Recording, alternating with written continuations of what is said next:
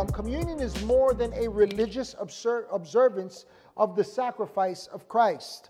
Communion is when we take a moment to reflect upon and appreciate our union with Christ and the power that it unleashes into our lives. Now, I don't know about you, but I've been there where we did communion because it's what we do, right? It's what we're supposed to do. It's a religious observance. It's something that we're supposed to do, but honestly, it, it really carried no meaning in my life at one point. But it was because I did not understand what it was about. See, communion is an important practice that we should all undertake in our lives regularly. It's the reason why the scriptures say that as often as you take this bread and you drink this cup, you should do it, watch this, in remembrance of Him. And so tonight, as we dive into the word for a moment and then we go into communion, I want you to keep this in mind that communion is meant to draw you to a remembrance. It's to remind you of something powerful. And oftentimes, when we think about communion, what we think about is what Jesus did, and rightly so. But we take ourselves out of the equation. See, without a constant remembrance of your union to Christ, you can enjoy no relationship with Christ. Let me put it to you this way. If when if if if tonight when we take communion or whenever you do it on your own, if it doesn't draw you to an understanding of what has happened to you in Christ, then it's meaningless. Let me show you that from Scripture. Don't take my word for it. In Romans chapter 6, starting at verse 3, it says, Or don't you know, right? Don't you know that all of us who were baptized into Christ Jesus were baptized into his death? That word baptism there speaks of a submerging, but it's not, in this context, it's not referring to a water baptism. It's talking about your union in death to Christ, right? And so watch what it says. We were therefore buried with him through baptism into death. Watch this, in order that just as Christ was raised from the dead, I'm going to say that again. Just as Christ was raised from the dead through the glory of the Father, we too may live a new life. Listen to what the scripture is saying that the same way that Jesus rose, you have risen. I'm going to say that again. The same way Jesus rose, you have risen. You have a new life. Watch what verse 5 says For if we have been united with him in a death like his, we will certainly also be united with him in a resurrection like his. For we know that our old self, watch this, it doesn't say will be crucified. It says it was crucified with him so that the, so that the body ruled by sin might be done away with. That we should no longer be slaves to sin. Somebody better say, I'm free. Somebody, I hope you believe that I am free. Sin is not your issue. Verse 7 says, Because anyone who has died has been set free from sin. So here's what it's saying the same way Jesus took sin upon himself and put it to death at the cross, it's also dead in your life. Now, I know what somebody just thought. Well, how come we still do some sinful things? I'm going to tell you why. Because you're remembering the wrong thing. You're thinking on the wrong thing. See, when you when you know you have a new life, and you live with that understanding, it never grows old. You'll find yourself going less and less to the past and more and more towards God's promises. And so it goes on to say this in verse 9 For we know that Christ was raised from the dead, he cannot die again. Death no longer has mastery over him. The death he died, he died to sin once for all. In other words, he dealt with sin completely. Watch this. But the life he lives, he lives to God. In the same way. I'm going to say that again. In the same way. Watch this. In the same way, count yourselves. Uh oh. Count yourselves dead to sin, but alive to God in Christ Jesus. Listen, is Jesus alive and well? So are you. Has Jesus conquered death? Has Jesus conquered hell? Has Jesus conquered sin? Listen closely. So have you. So think of it this way if you're going to hide something, right? Not that I could hide my face with this hand, but if I could, right? If I'm hiding behind this barrier, then do you see me or do you see what's in front of me? You see what's in front of me. So listen to what the scripture says. It says you are hidden in Christ. So when God looks upon you, who does he see? I'm just saying. I'm just saying. It's time that we start to get a new perspective so that we can live a new life, right? And we can do something new, right? So the scripture goes on to say this in verse uh, 12 Therefore, do not let sin reign in your mortal body so that you obey its evil desires. See, now sin is not your obligation. Now you have a choice. Before we didn't have a choice. Now we have a choice right? And so it goes on to say, Do not offer any part of yourself to sin as an instrument of wickedness, but rather offer yourselves to God as those who have been brought from death to life. And offer every part of yourself to Him as an instrument of righteousness. For sin shall no longer be your master, because you are not under the law, but under grace. And so I want you to see something here that in, the, in, in this passage of scripture that we just read, we see the power of our union with Christ. A couple of things we see. We see that we have a new life. We have a new life. Can I say something to you, Christian? You know what I love about being a Christian? That we all have the same name. you know what the word Christian really means? Little Christ. That's what the term means. You are a little Christ. Yes, you, you have the image of God in you. But what I love about uh, uh, this, this life in Christ is this that we have a brand new life that is constantly available to us. And, and it's something that doesn't grow old. So we see that in our union to Christ, we have new life. We no longer have to live according to the past. But when you do, God didn't choose that for you, you chose it. I'm just saying. Let's be honest with ourselves, right? We see here through these passages of scripture that sin no longer is our master. You no longer have to do sinful things. At one point, we had no choice but to because we knew no better. That's why Jesus said, And you shall know the truth, and the truth shall set you free. Right? We also see here that we are, no, we, we are now under God's grace. You know why that's important? Because grace is God's favor when you don't deserve it. Even when you drop the ball, you still have the favor of God. Even when you think wayward, you still have the favor of God. Even when you've gone through some difficult situations and you've done some, some pretty messed up stuff, listen closely. Thank God that we are hidden in Christ. See, that's the thing that many people struggle with to understand that the grace of God is complete. It's complete. That thus, the scripture tells us that we do not, that, that, that we are saved by grace through faith, not of ourselves, but because it's the gift of God. Right? And we also see here that we now have the choice to get up and live an entirely new life. So, all this has been made possible through our union with Christ. And so tonight, I'd like to talk to you for a couple of brief moments on the topic get up and live. I'm going to say that again. Get up and live. Listen, if the scripture says, Who the Son sets free is free indeed, then what else do you have to do but get up and live in that freedom? right? If the scripture says that as Jesus is, so are you in this world, right? And the scripture calls Jesus righteous, and the scripture says that you now are the righteousness of God in Christ Jesus, what else is there to do but get up and live according to the righteousness of Christ? To accept that you are good enough in God's eyes. You know, I remember years ago, there was a time when I used to go to the club, right? I used to just, that was my thing. Years ago, right? We would go to Red Zone, we would go to Sound Factory, we would go. It started Thursday, sometime Wednesdays, and it would go all the way till Sunday, right? But the thing about it is that I was always the youngest one with the group, right? I was the, the little guy who could not get in the club, right? Didn't have a fake ID either, but because who I was going with, I was always let in. They would go, hey, Shorty, what, what are you doing? I was like, I'm with him. Nah, he's with me. He's all right. And I would always walk in.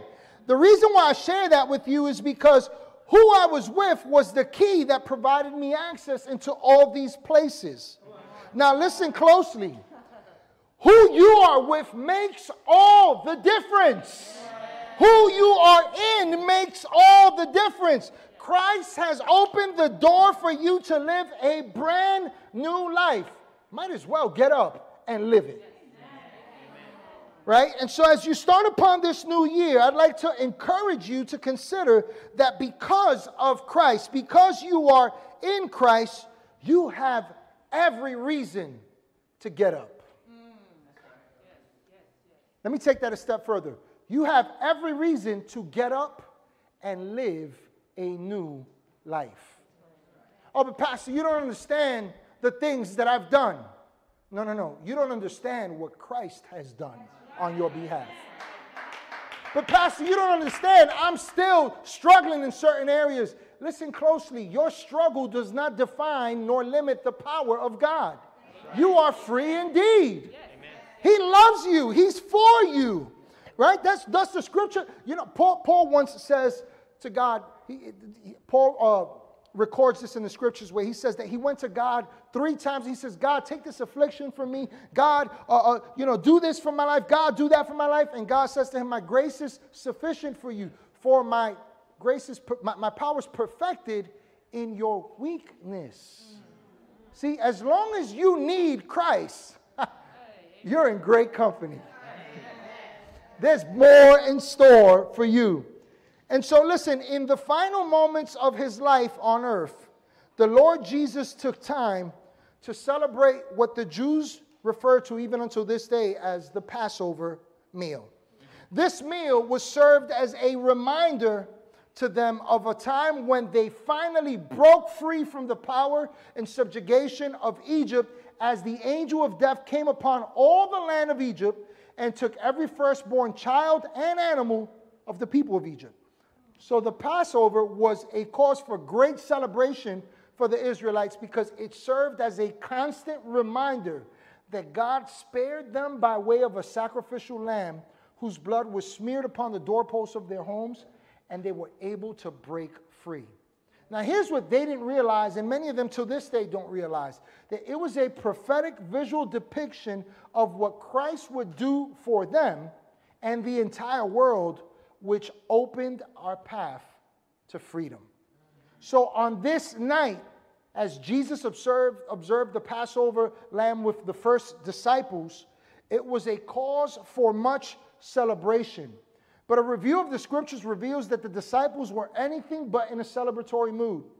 After predicting his betrayal, departure, and ultimately his death, and that he was going on, that he had to leave them, the scriptures tell us in John 14 1 that Jesus says to the disciples, Do not let your hearts be troubled.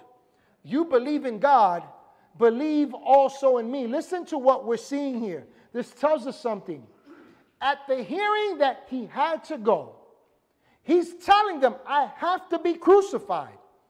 But he's also told them that this temple that would be destroyed would be raised in three days. He's been telling them time and time again, I'm going to die, but I'm going to rise. And even at the hearing of this, and probably they should have known it, but they didn't, they were troubled, they were vexed, they, over, they were overwhelmed, they were saddened. Thus, Jesus tell them, tells them, Do not let your hearts be troubled. And so, I have a question for you, just at here in John 14 1. In response to everything that Jesus has just told them about what he's about to do, does it appear like they're down or they're up? It would probably, most of you are probably concluding they were down. But I submit to you that they weren't down at all. Listen to why I say that. Their issue wasn't that they were down, their issue was that they did not see the immense power of their union with Christ. Listen to what Jesus says to them just two verses later in John 14 3. And if I go and prepare a place for you, I will come back and take you to be with me, that you also may be where I am. Listen, they were missing the power in what was to come. What you and I have now have. Jesus was making a way for them by his sacrifice, but they were so intimate with their feelings. They were so into their desires. They were so into their limited understanding that they were forsaking their union to Christ and the promise that it held for their lives. Let me just say this to you as, as a word of encouragement that you are never down because Christ is always up. I'm going to say that again. You are never down because Christ is always up. And so if Christ is risen, then why are you buying into a lie that somehow you failed to the point that you've fallen away and God can't work in your life? Why are you worried about the circumstances that hinder you? You should be attentive to what God is trying to do, but you should not be limited by guilt nor condemnation. Amen. You are free in Christ. You have been raised up with the same power that raised Jesus from the dead. So don't make the mistakes that the disciples did in this moment by taking your eyes off of your union to Christ, because it is the determining factor to getting up and living and not staying down and not living at all. So I want to give you just some practical steps as we come towards the, the end part of, of, of this message. And it's this the first thing I want to give you is that you can get up and live because the hurdle has been removed. You can get up and live because the hurdle has been removed. You know, oftentimes living our new life in Christ seems distant, it seems hard, it seems outright impossible because we believe that we are facing a losing uphill battle. But the truth is that we're not. See, we have a tendency to feel down, to look down, and to live down based on our circumstances. Loss of a job, all of a sudden, oh my God, the sky is falling, right? difficulties in our relationships, tragedies of life, daily hardships. Can I ask you, have any of you been in any of these circumstances? I, I, dare say we all have. Yes. Did you make it through? Yes. Are you still standing? Has God been good to you? See, in the moment, it doesn't make sense. You don't see the way. But instead of focusing on how, you should be focusing on who is working in your life. You know what I'm saying? And so when we feel when we feel down, when we look down and when we live down, it's because we are believing too low. You're believing in the wrong one. You're believing in the wrong thing. You're believing according to the wrong realm. You are seated in heavenly places. Listen, as long as you know you are seated in Christ, you will always be above your circumstances. You'll always rise above them. You know, they say, I, am I'm, I'm no track star. I never ran track in my life. The only experience I have with track was being a Cub Scout, and we went uh, to Randall's Island in the city, and they had this huge Cub Scouts Olympics. And the thing about it is that everyone got a medal. we all won, is what they told us. They lied to us. anyway, let me, I've forgiven, I've let that go. But getting back to my point here. You know what's interesting about track, when, specifically when it comes to hurdles? From what I understand, and my daughter in law, uh, Hannah, used to be in track in high school, right? Um, but one of the things that, that, that I hear about track, specifically when it comes to hurdles, is that they teach you not to look at the hurdle, but to look beyond the hurdle. Yes. Right? Yes. And I'm going to tell you why I share that with you. Because for many of us, the reason why we trip up and why we give up and why we let up is because we're so busy looking at the hurdle instead of looking beyond the hurdle. See, check this out. The reason why Jesus rejoiced in the midst of what was sure to be a horrific death, right, and what was to come, the reason why Jesus rejoiced was because Jesus looked past the hurdles while the disciples focused in on the hurdles. The scriptures tell us that for the joy that was set before him, Jesus endured the cross. The, in the original language, what it says is that he, when it says that he despised the shame of the cross, literally what it's saying is that he cast off the shame. He wasn't even full. He, was, he felt no shame. He felt no sorrow. He felt none of that. Why? Because he saw you. See, when Jesus looked past the hurdle, uh, past the hurdle, guess what he was looking at? You and me. He was looking at the world. While everyone sees the worst in us, God sees the best in us. Right? So you can get up and live because you have much to be thankful for. Second point I want to give you is that you can get up and live because you have much to be thankful for.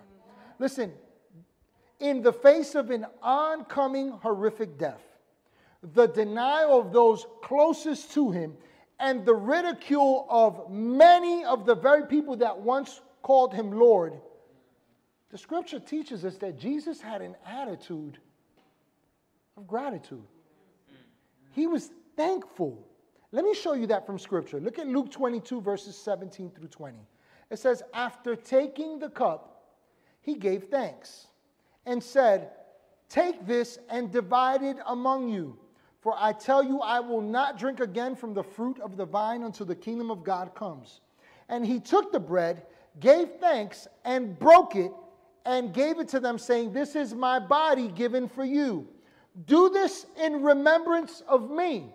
In the same way, after the supper, he took the cup, saying, This is the cup of my new covenant in my blood, which is poured out for you. Now, you can't miss this point. Jesus is breaking the bread, but you know what he's actually doing? He's saying to them, This is what's going to happen to me. This is what's, this is what's going to happen to my body. This cup that we're drinking, he's literally symbolizing to them, This is my blood that's going to be poured out for you. And the scripture says that Jesus gave thanks. he gave thanks. He gave thanks. Why? See, Jesus was thankful not for the suffering, he was thankful for you and I.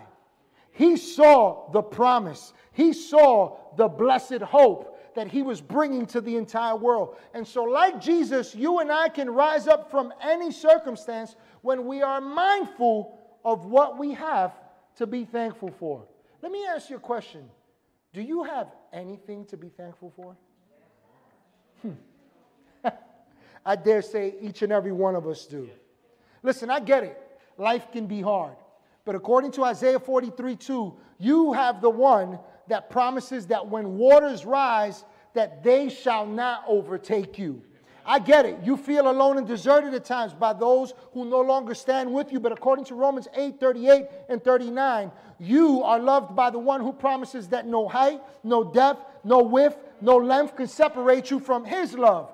And Isaiah 49 16 says that you have the one who promises you that he has engraved you in the palm of his hands. Listen, you can't help but be united to Christ. You are in the palm of his hands. He is with you always. He will bring you through at all times. I get it. You've been faithful, but um, but maybe you're in a place in your life where you're weary while wondering when things are going to turn around for you. Well, according to Galatians 6 9, you have the one who promises that if you will not grow weary in well doing, you shall reap your reward in due season. I'm here to tell you, don't give up. I'm here to tell you, your season is within reach. I'm here to tell you that you are fruitful and you will bear much fruit because you were built to, to, to produce much fruit according to the words of Jesus in John 15.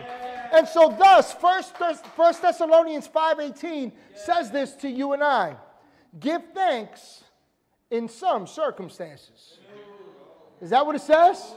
It says, give thanks in all circumstances, for this is God's will for you in Christ Jesus. See, you are not called to be thankful for all circumstances. Let me be clear on that. Some of us have been taught, and we've come to believe that when calamity comes, we're supposed to say, Oh God, thank you that my husband mistreated me. Oh God, thank you for all the persecution that I'm under, un, uh, undergoing at the hands of my enemies. Oh God, thank you for tough times where I don't know how I'm going to make it. That's not what the scripture says at all. See, you are not called to be thankful for all circumstances, but you are called to be thankful in all circumstances. Why? Because God is present in the midst of your circumstances at all times. There is always something to be thankful for. Are you breathing? Good. He's the one that gave you the breath of life. Are you still standing? Good. He gave you the ability to stand in the power of His might. Is Jesus still Lord over the wind and the waves of life? Good. He's still the one that proclaims peace and stillness over the storms that come your way. Is God still faithful? Good. He is the one whose strength is perfected in the midst of your weakness, and He brings you forward every single time. He has brought you this far, and you have something to be thankful for. And so, as we come to a close here tonight, before we take communion, I want to leave you with a point, and then I want us to take a moment just in reflection with a song as we lead into communion. The last point I want to leave you with here is that you can get up and live, but you have to get up. Listen closely. You have to get up. You have a new life. But you know, you have to take that new life and do something with it. You know, after the resurrection of Christ, there was much confusion, and the disciples, the scriptures tell us, were dispersed. But then Jesus shows up, and Acts chapter 1 tells us that for 40 days he began to teach them about the kingdom of God. And so in Acts 1, the scriptures say that Jesus instructed them to wait until the promise of his Holy Spirit would come upon them. There was a baptism that they were to undergo, there was a power that they were to receive. And so these people were down by all intents and purposes, according to the appearances of what it looked like to the world around them. Everyone believed that Jesus was dead. No one believed that he had risen again. Many believed that he had been merely a teacher, that what he started was finished. But these disciples knew otherwise. And so in Acts chapter 1, in verse 14, it tells us that 120 of them gathered together in an upper room. And it says specifically that they joined in prayer. Now, I'm going to tell you why I share that with you. Because no matter the circumstances around them, these disciples understood the value of stepping away from what was going on around them by going to an upper room. An upper room. Now, I'm telling you that now is the time for you to go to an upper room. Now's the time for you to begin to lift your praise. Now's the time for you to rise above your circumstances. Now's the time for you and I to look up to God so that we can get up because now is your time to live your new life in Christ. Come on, let's stand up together here. Watch what Acts chapter 2, verses 1 through 4 says. When the day of Pentecost came, they were all together in one place in this upper room, and suddenly a sound like the blowing of a violent wind came from heaven and filled the whole house where they were sitting. They saw what seemed to be tongues of fire that separated and came to rest on each of them. And all of them were filled with the Holy Spirit and began to speak in other tongues as the Spirit enabled them. Listen closely. After this moment, there were many questions that people were asking about what had happened. What, what had they just witnessed?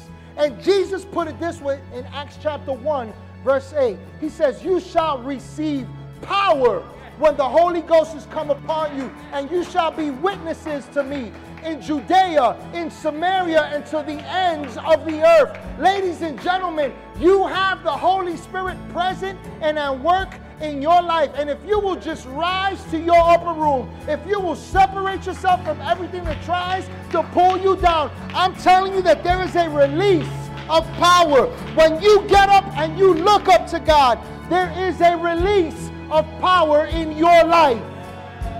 So today, will you raise more than your hands? Will you raise more than your heart? Will you raise your belief?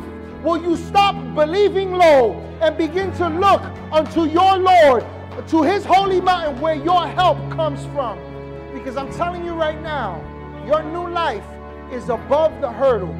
It's not where you've been looking. Amen? And so, Father, tonight we come to you and we declare, Lord, you've given us new life. You've opened our eyes. And Lord, we love you and we celebrate your goodness. Come on now, let's worship. Hey, everybody, thank you so much for joining us here at Church of the Bridge today. I pray that you had a personal encounter with God, that He spoke to you powerfully, and that He met you at your place of need with this message. I also want to encourage you to go ahead and subscribe to our YouTube page.